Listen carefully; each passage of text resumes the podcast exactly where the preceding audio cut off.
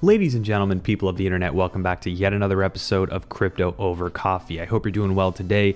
And if you're new here, every Saturday we break down the latest news and the hottest topics in the world of technology and cryptocurrency over a cup of delicious coffee, which again today is Onyx Coffee Roasters, Costa Rica, Las Lajas.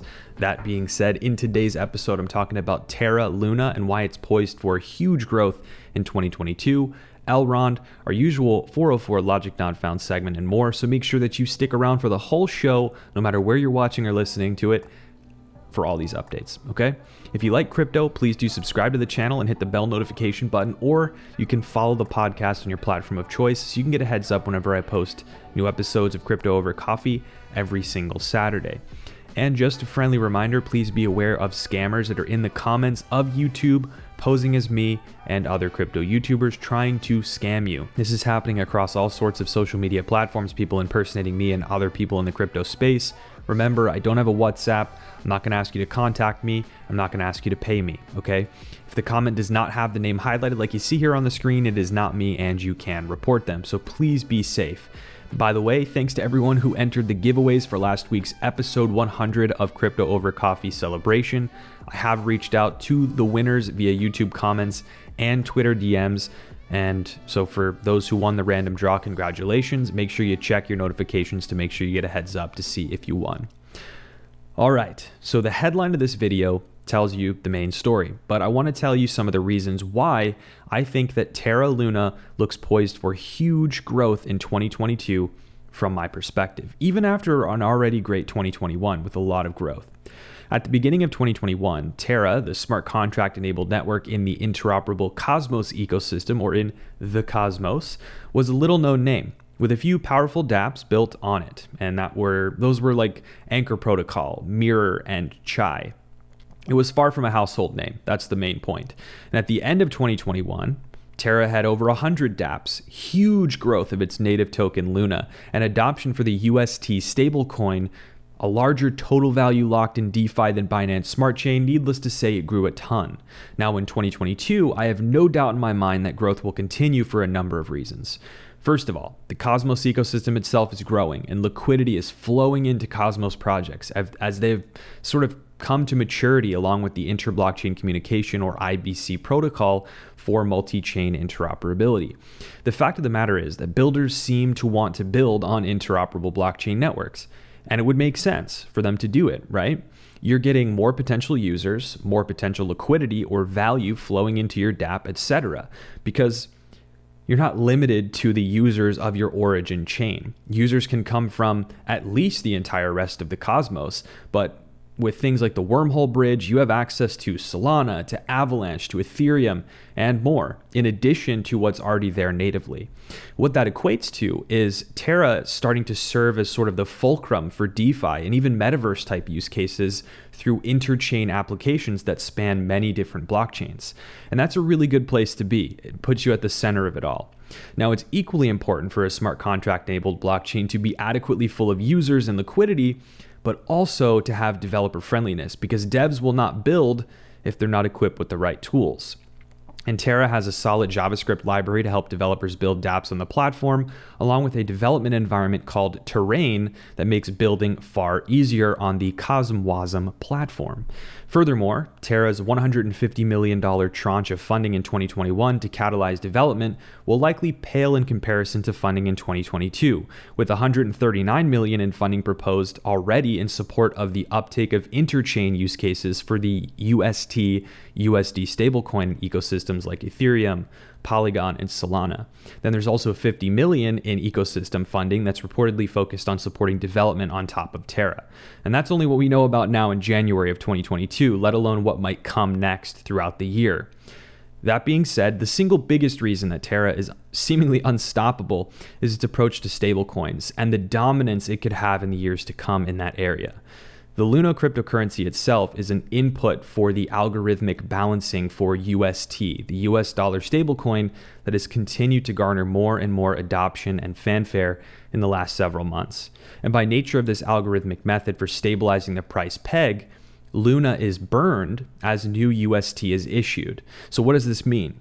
It means that as UST becomes more widely adopted, more Luna is burned, and in turn, you see positive price pressure that results from that mechanism. You've seen Luna do great over the last year. Because of Cosmos's underlying interoperable nature, UST is pretty uniquely positioned to be a de facto stablecoin standard across the crypto ecosystem, which would in turn mean that demand would or could skyrocket for UST in and outside of Cosmos.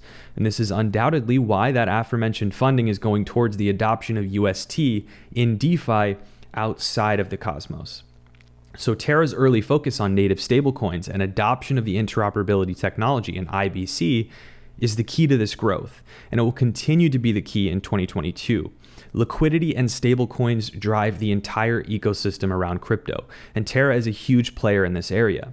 There are even rumors abound about a big set of updates coming under the name of Redacted, basically a redacted name we don't really know, and that's piqued my interest. But I won't speculate as to what that news is, we'll just have to wait and see. And you'll notice that I haven't made a bold price prediction here. And that's because it would be unfair of me to do so, because I have no idea where the price is going from here. However, I have long term conviction in Terra, whether we go up, down, or sideways in the months to come. This is a long play for me, but one that's squarely at the center of my multi chain vision for the future of crypto. Interoperability is key. Despite the regulatory uncertainty and the nascency of Terra, it is one of my most prized areas of study for 2021, and it will continue in 2022. But what do you think about Terra? Let me know in the comments. Next up, folks, is our crypto market update which, thankfully, today has a bit of green to report after weeks of negative price action on this show. Last week, we talked about the macroeconomic forces that push risk assets like crypto down really hard, along with equities and traditional markets, for example, and the unpredictable nature of the Federal Reserve's actions that drive a lot of these macroeconomic forces. Right now, at the time of recording, we're sitting at around $43,000 Bitcoin, $3,300 Ether, and many altcoins are up about a half a percent or so on the day, again at the time of recording.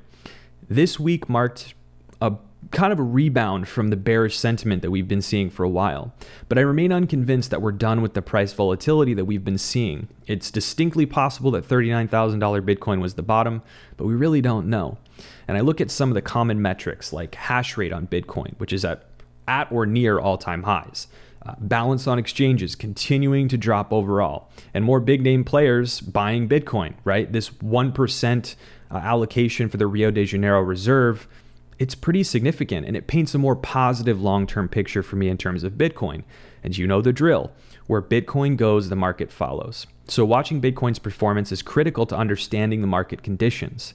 Now, the wild card is the aforementioned Federal Reserve approach and the actions they take. Because if we see large scale asset sell off, rising interest rates, etc., things could get really ugly really fast, along with other risk assets.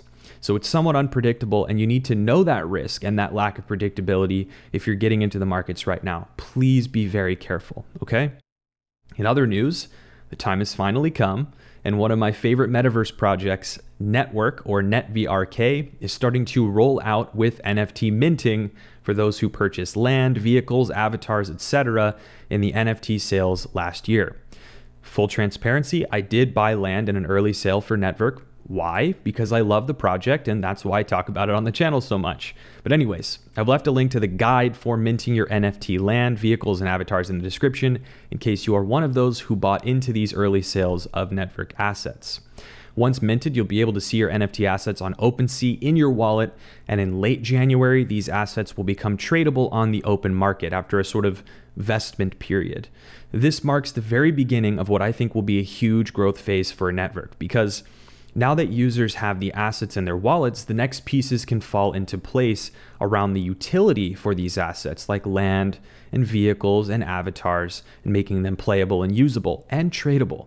Next, the Network Marketplace is going to launch which will allow users to openly trade these assets. And then the path to exploring the digital world Network has created will really kick into high gear. To my knowledge, there will also be a phase three NFT sale coming up for those who want to check that out. But nonetheless, keep your eye out for the Hashoshi headquarters in Network when the launch does come. I'll come up with some fun community engagement events to facilitate in the digital world. Now, I do also want to cover a really important topic that I actually don't think I've really talked about on this channel before. And that's the idea that blockchain protocols, a lot of these layer ones, for example, have to come up with a solution for the ever increasing resource demands for nodes or clients who keep a copy of the blockchain ledger. If you think about sort of the mechanics or the way that a blockchain works, it basically is a network that reaches consensus amongst a set of distributed nodes or clients who each keep a copy of this blockchain ledger. And at each round of consensus, a new block of transactions is appended to the last one in a verifiable and tamper evident chain. In other words, this blockchain is append only, where new data is appended to the existing history of the blockchain. And by that hand, each node client in general needs to store this history as it grows. To a point, this storage requirement, among other compute resources, means that the bar keeps getting higher for those who wish to run a node and independently validate or participate in the network. And this is a threat to decentralization because if that bar keeps rising, people that can't handle that, people can't afford that, can't participate. And one that every blockchain must solve. This is a problem that every blockchain must solve. So we need ways to securely store historical data in a verifiable and decentralized way, and to serve that up in that same way without requiring it all to be stored on disk.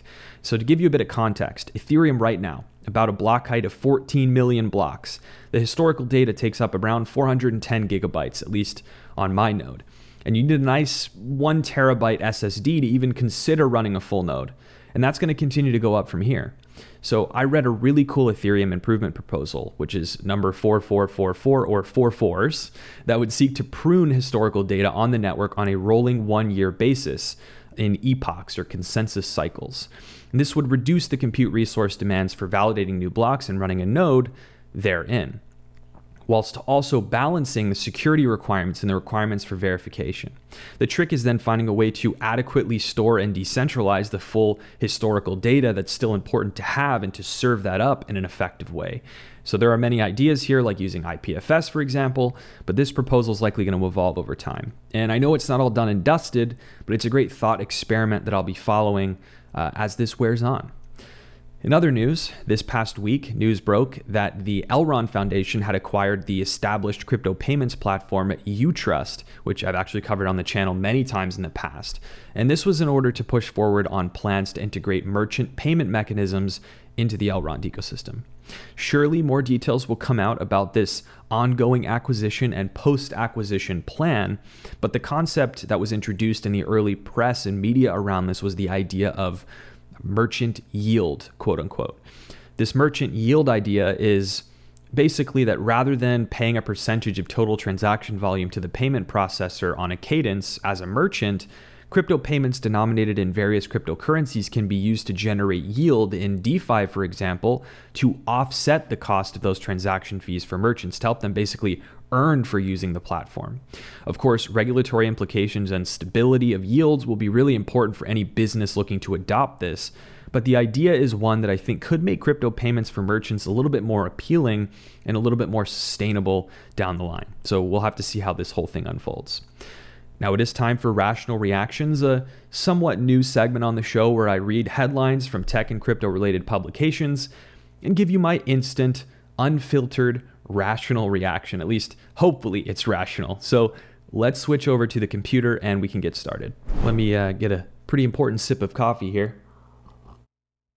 Now, the first story is from Cointelegraph. And this story is Solana could become the Visa of crypto, says Bank of America. The Bank of America strategist stated that Solana is set to take a slice of Ethereum's market share thanks to its low transaction fees, scalability, and ease of use. Now, I actually don't think Bank of America meant this that way. But in fact, to be honest with you, I do think that Bank of America is saying something that is somewhat true. What they're saying, in effect, is that they're saying Solana is going to become Visa based on transaction volume. But in reality, I think they're also correct in that Solana is sort of this half true decentralized Web3 vibe and then also have uh, traditional finance. And it appeals to that sort of venture capitalist culture. It appeals to the uh, the centralized finance world, and you see a lot of people supporting it. And I'm not saying it's because it's bad, But the only thing that I want to say here is that Solana has a lot of good things about it, it has a lot of things that need work. I feel like the things that need work are only talked about by people who criticize Solana, and I wish it were talked about by people who support it. And that's the big thing that I want to say is that in order to become the Visa of crypto, something that's relied upon for payments, Solana needs to fix the issues that it has. They need to fix the availability and the reliability issues that we've started to see. And just acknowledge those acknowledge them publicly. Please that's all I, that's all I have to say. But it very well could become the visa of crypto both in its appeal to centralized entities and as a payment processor but also sort of halfway in that world of web3 so i don't know what you think about that Next in the list is also another Cointelegraph story. Coinbase announces nearly the entire company will shut down for four week long breaks in 2022 to allow workers to recharge. Given the intensity of our work throughout the year, we think this is the best way to ensure our pace is sustainable for the long term, said Chief People Officer LJ Brock. That's from Coinbase. Um, this is maybe you're going to think this is irrational, but if anytime the markets are way up or way down, Coinbase already shuts down, so they already are getting some breaks. Uh, okay, now we can laugh about that, but it's actually not really that much of a joke. It's kind of true. But I actually think this is realistically, jokes aside, a probably good thing to see is that we don't need to recreate the culture of traditional finance, which is like insane hours, you know, working round the clock and all that sort of thing the markets in crypto never sleep, and it's very difficult to disconnect, even as an individual not working at Coinbase. So I actually applaud them for doing this, even though I just made a joke at their expense. Next question is from Cointelegraph. Vitalik deluged after asking for the most unhinged criticisms about him. Buterin has been the golden child of crypto and the recipient of some of the most trenchant criticism, or trenchant. I've actually never heard that word. For a bit of fun, he decided Friday was the day he wanted to dig some notable digs up and share them with his Twitter followers. I want to just say that I actually did read some of these tweets and some of the things that people say about Vitalik. I, I don't understand because, quite frankly, even if you hate Ethereum, even if you lost a ton of money to gas fees, the stuff personal, the, the kind of personal stuff that was said about him is really kind of crazy. And it's a proof that the sort of Anon culture has its benefits, but also some really bad things about it too, because people are comfortable saying terrible stuff. Vitalik actually deserves a lot of credit because he is intellectually honest. He acknowledges the issues with Ethereum, he acknowledges the failures he has made in the past, and he's always looking to improve in the future and to fix those problems. He doesn't deserve this type of abuse. So I just want to put that out there and let that be known. This one is from Coindesk. Nayib Bukele is not the Bitcoin hero we need. Evidence that El Salvador's president has targeted journalists and suppressed free speech contradicts Bitcoin's core values. Listen, I think it's cool that El Salvador has adopted Bitcoin as legal tender. It's really cool. We get that. Here's my issue I don't think this is the way to do it. Bitcoin is only freedom if it's a choice. If I can, as a citizen, make a choice to use Bitcoin in, as an alternative to something else, that's when Bitcoin's at its finest. It's not when it's forced, when everyone has to do it even though they don't want to. That's that's not freedom.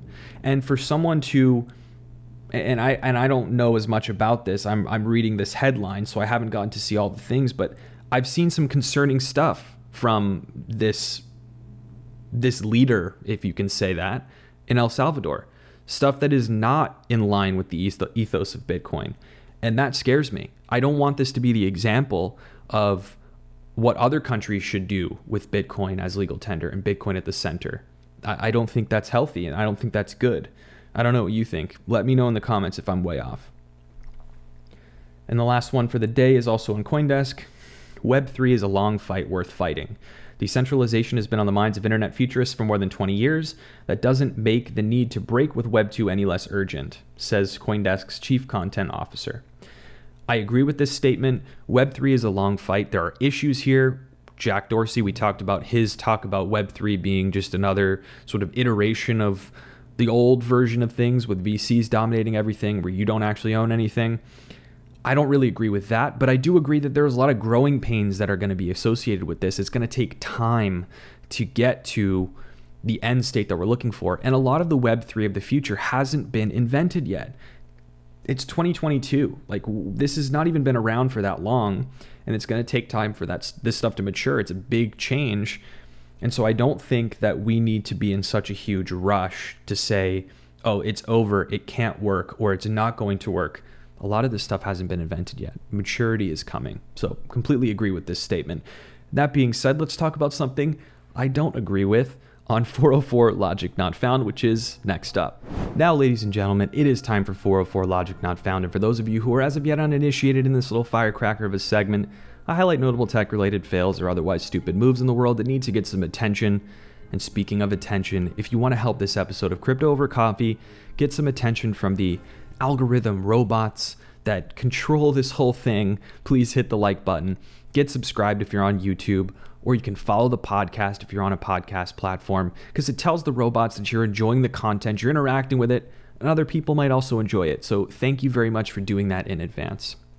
And this is a somewhat familiar 404, but some that's still relevant, right? It's still very relevant, and it is the continued media and crypto critic assertion that crypto is primarily used by criminals or for nefarious activity. This is the most common diatribe that you hear from those who either A, do not fully understand crypto or the underlying technology that underpins it, or B, those who are motivated for another reason to denigrate cryptocurrency and all of those who use it. Unfortunately for these critics, the data, the hard data, tells a much different story than the headlines. The blockchain analytics company Chainalysis, who provide on chain tracking and data for law enforcement, government agencies, and for other purposes like anti money laundering for exchanges, for example, reported that cryptocurrency use for criminal activity is at an all time low proportional to legitimate use in the last year. To be specific, Chainalysis report found a mere 0.15% of crypto transactions to be tied to nefarious activities. Great, now do cash. And I say this in jest, but it begs a really good question. Why do the critics of cryptocurrency ignore the clear fact that Great British pounds, euros, US dollars, and other fiat currency notes are used in a far greater proportion for criminal activity than cryptocurrency is? Of course, because of the massive growth of the crypto markets, the total value of cryptocurrency for illicit use is also at an all time high. So, guess what gets reported in the headlines? And that much is obvious because you've probably seen the headlines. And by no means do I intend to minimize the fact that any amount of crime is unacceptable, but the fact remains the data tells a much different story than the headlines. And it's that incongruency that I take issue with. I mean, Chainalysis' business model is predicated on helping catch bad people and finding these patterns on blockchains. So, what incentive do they have to underreport crime? None. And secondly, if you think for five seconds, any logical person would realize that by facilitating criminal activity on a public, tamper evident ledger that literally stores your every move for the world to see forever is a boon for law enforcement, not a blocker. And you've seen it all year in 2021 with law enforcement catching criminals using the traceable data on these public blockchain networks. And I'm all for constructive criticism. And the crypto markets are deserving of criticism. They need to mature so that scams and crime can be stamped out. But it's an undeniable 404 logic not found to attack an entire industry on false pretense like it has been for so long. Anyways, it is time for sponsor time, which keeps my coffee cup full of delicious coffee and helps me make these videos week in and week out. Would not be possible without folks like you and the kind folks who sponsor the show. So, first, I want to thank the long term sponsor of the show, Ledn, who offers stellar yield on deposits of Bitcoin and USDC in their savings account product. Ledn is a sort of one stop shop for many people around the world to earn compounding interest on their cryptocurrency, but also to get access to other products like low interest collateralized loans against their Bitcoin, for example, which is very useful in instances where someone doesn't want to divest from Bitcoin, still believes in it long term, but might need to get some access to liquid capital for real world purchases. If you want to give Ledn a try, I've left a link in the description below and in the pinned comment, and users can earn $10 in USDC for a qualifying deposit when they sign up. I would also like to thank Spirit Swap, who were kind enough to sponsor this episode of Crypto Over Coffee. And as you may know, if you follow me on Twitter, which you should, I've been delving deeper and deeper into DeFi on the Fantom Opera network, mostly known as Fantom. And one of my go to decentralized exchanges on Fantom has been for a long period of time Spirit Swap. And there are quite a few ways to utilize Spirit Swap from the traditional swap and exchange of fungible tokens to earning yield for providing liquidity to yield farming that's become incredibly prevalent in DeFi around the ecosystem. However, Spirit Swap has a few interesting extras that I think are pretty notable. First of all, you have boosted farms, which basically allows owners of the inSpirit governance token to vote as to how emissions or protocol rewards are allocated into certain farm asset pools to boost the overall yield from said farms. Boosted farms have been around for a while in Spirit Swap for a subset of the total asset farms in the protocol. But this month, around January 19th, 2022, all farms on the protocol will be available for inSpirit voting to boost the farm yields. And this full migration to community governed boosted farms has been a source of excitement for Spirit Swap users. In particular, liquidity providers for a while now. So it is nice to see this landing on schedule. Now, I also want to highlight the ongoing collaboration between Spirit Swap and Liquid Driver, another Fantom DeFi project focused on bootstrapping liquidity into the Fantom ecosystem. And this partnership basically is there to give users access to another permutation of the Spirit token called Liquid Spirit or linSpirit.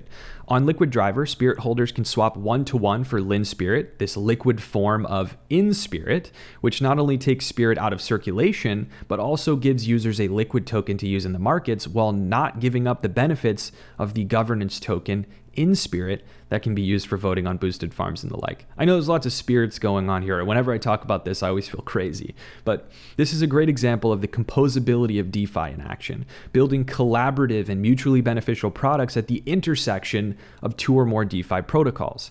Remember though, you should know the risks of DeFi before putting one cent on the line. Things like impermanent loss and even regulatory posture in your geography are important things to note before you do anything. I also want to reiterate that this nor any episode of my show is a call to action to buy tokens or make an investment of any kind. Just so we're clear. All right, folks, let's do some community Q&A. I always love answering questions from folks who watch the show, and I've got some questions from last week's episode that I'm going to answer, and I want to remind you that if you have a question that you want answered, there are no such things as noob questions. I'll answer as many as I can. Leave them in the comments below on YouTube, or you can tweet me at Hashoshi4 as well. Just make sure you tag me, and let's dive into these questions. Let's go over to the computer and check these out. So we've got a handful of questions. I think we have maybe three today. First question is from Simone Le Sorcier, and I hope I pronounced your name correctly. I try my best. Could you comment on your go-to indicator for TA and the time frame you prefer using it? So I'm going to kind of uh, buck the trend a little bit. I'm not a huge TA guy. And it's not only because that's not my background. I'm not a big TA trader type. I'm a very fundamentals and technology focused person.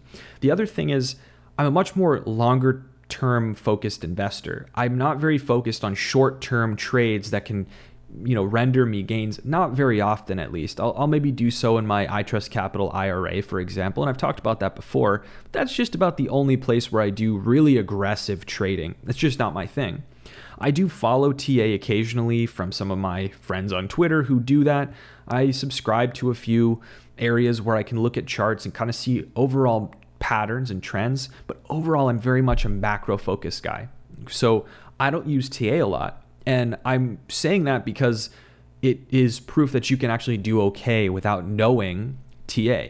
The other thing I want to say is that technical analysis is an art and in some ways a science, but by no means is it a guaranteed win. You can be a really good technical analyst and get totally foiled by macroeconomic conditions and unpredictable events, especially in small markets like crypto. I mean, you have to think about it. We're like you know, we have gone from like one, two, max three trillion dollars in total market cap across the board. If you're trading a small altcoin, you're one unpredictable whale sail away or one rug pull away from your TA being completely meaningless. Things change so fast. So I would say don't put as much stock in TA as you do in understanding fundamentally what you believe has value long term and building a plan that insulates you from the unpredictable. That includes taking profits off the board. That includes not over risking in a very small market cap asset. And I know everyone's approach is different. Some people may totally vehemently disagree with my approach to things. Just giving you my opinions. This is how I sort of play in the markets. But again, I don't think that TA is a an extremely prescriptive way to predict what's going on in the markets, and that's why you see TA often on Twitter is you know forgotten about right? People see it they might react to it and then you go back and you're like oh yeah that wasn't correct. So just take it with a grain of salt. Use it as only a part of your decision making process i think is the best way to compromise. Thank you simone. Or simon. I said simone. I meant simon. Whatever. Uh, second question is from jason r. Rokich what do you think of smart contract wallets like Argent and Loopring, especially regarding frequent transaction operations like gaming? Can these help bridge the security gap for folks who haven't invested in hardware wallets? Are there compatibility issues? Are there well well reputed ones that work on chains other than Ethereum? Yes. So there are like there are good mobile smart contract wallets and non-smart contract wallets where you have like sort of multi-sig or you have a combination of um, you know a combination of off-chain and on-chain security mechanisms. Lots of different options out there. Argent and loopring are really good examples of this and i do really like them. These are viable for these day-to-day transactions yes. Um, but i wouldn't store my whole portfolio on these only because there's always risk in something that is hot no matter what. If nothing else if someone gets a hold of your phone they could do a lot of damage at least in this case, if you have your hardware wallet, they still need your PIN, they still need uh, another device. It's not as easy to to do that. You're not carrying your hardware wallet around with you every day, at least for the most part. Most people don't. So I would say yes, you can use these as a mechanism for gaming. I just think one thing people don't love is that you have to use Wallet Connect, and that Wallet Connect can be a little clunky at times. And even when you're playing a game, you still gotta go and and you know click sign and approve on transactions. It's really going to depend on personal opinion. One wallet that I really like uh, that, that does a great job of this, another ecosystem, uh, Maiar is great in the Elrond ecosystem.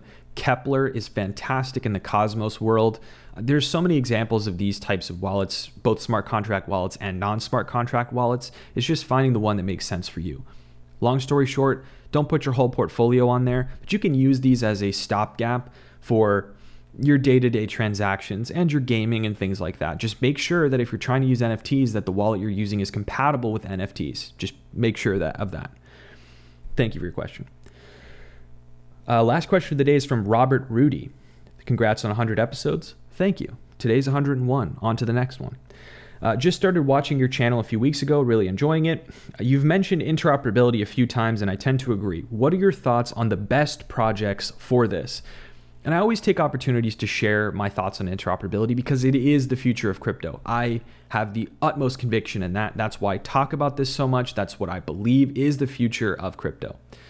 Cosmos, obviously, I've talked about that today. I've talked about it recently. Fantastic ecosystem for people to build in the interoperability space. Polkadot, another one, starting to come to fruition now. What we saw with Cosmos in 2021 is likely going to be for Polkadot in 2022. The delivery of parachains, the ability for people to use it for real and actually build things on Polkadot. We saw it with Kusama, uh, I think almost two years ago now, or a year and a half ago. A lot of opportunity in Polkadot. The other thing is, other projects don't get a lot of attention. You're looking at projects like Icon, for example, one that's sort of a a, forgotten project from the 2017 era has built a really interesting uh, platform in BTP, the blockchain transmission protocol. This could be a huge thing that, that people can use across different ecosystems. They just announced a huge incentive fund for BTP. I think it's like $200 million worth to incentivize people to use this general comms protocol. Could be huge, right? That's a huge one. I mean, you look at other projects. Uh, Wanchain was another one that's been working on interoperability for a long time. You have, of course, a ton of uh, non generalized. You have like bridges, like Wormhole, for example. And those are fine, but bridges require a lot of trust dynamics that are complicated. Uh, what's another one? Uh, Near Protocol is another one that's got some interoperability components in it. I mean, there are so many, and I can't even think of them all off the top of my head because there's so many working on this. But I would say the top three that I'm looking at right now in terms of doing deep technical research, Cosmos, Polkadot, Icon. Those are my my top three. Not necessarily like, oh, they're gonna pump. That's not what my channel's about. But it's really just interesting technology. And there are many more. Leave them in the comments below. But that's my opinion. All right. thank you so much for your question. I think that is it. That is it. So thank you for watching this episode and every other episode of Crypto Over Coffee. If you have some time to stick around, I'll leave another really important video actually about some interesting stuff going on in the space here on the video uh, link screen, whatever the, the button is that they let me set up on the end screen. And if you're on the podcast platform, feel free to listen to another episode from maybe last week. Some pretty good macroeconomic analysis going on there. Most of all, I want to say I appreciate you so much for watching and supporting the show. Thanks for, for everything, for supporting me for 100 episodes. On to the next 100. Uh, until next time, hope you and your family have a wonderful week ahead. Cheers.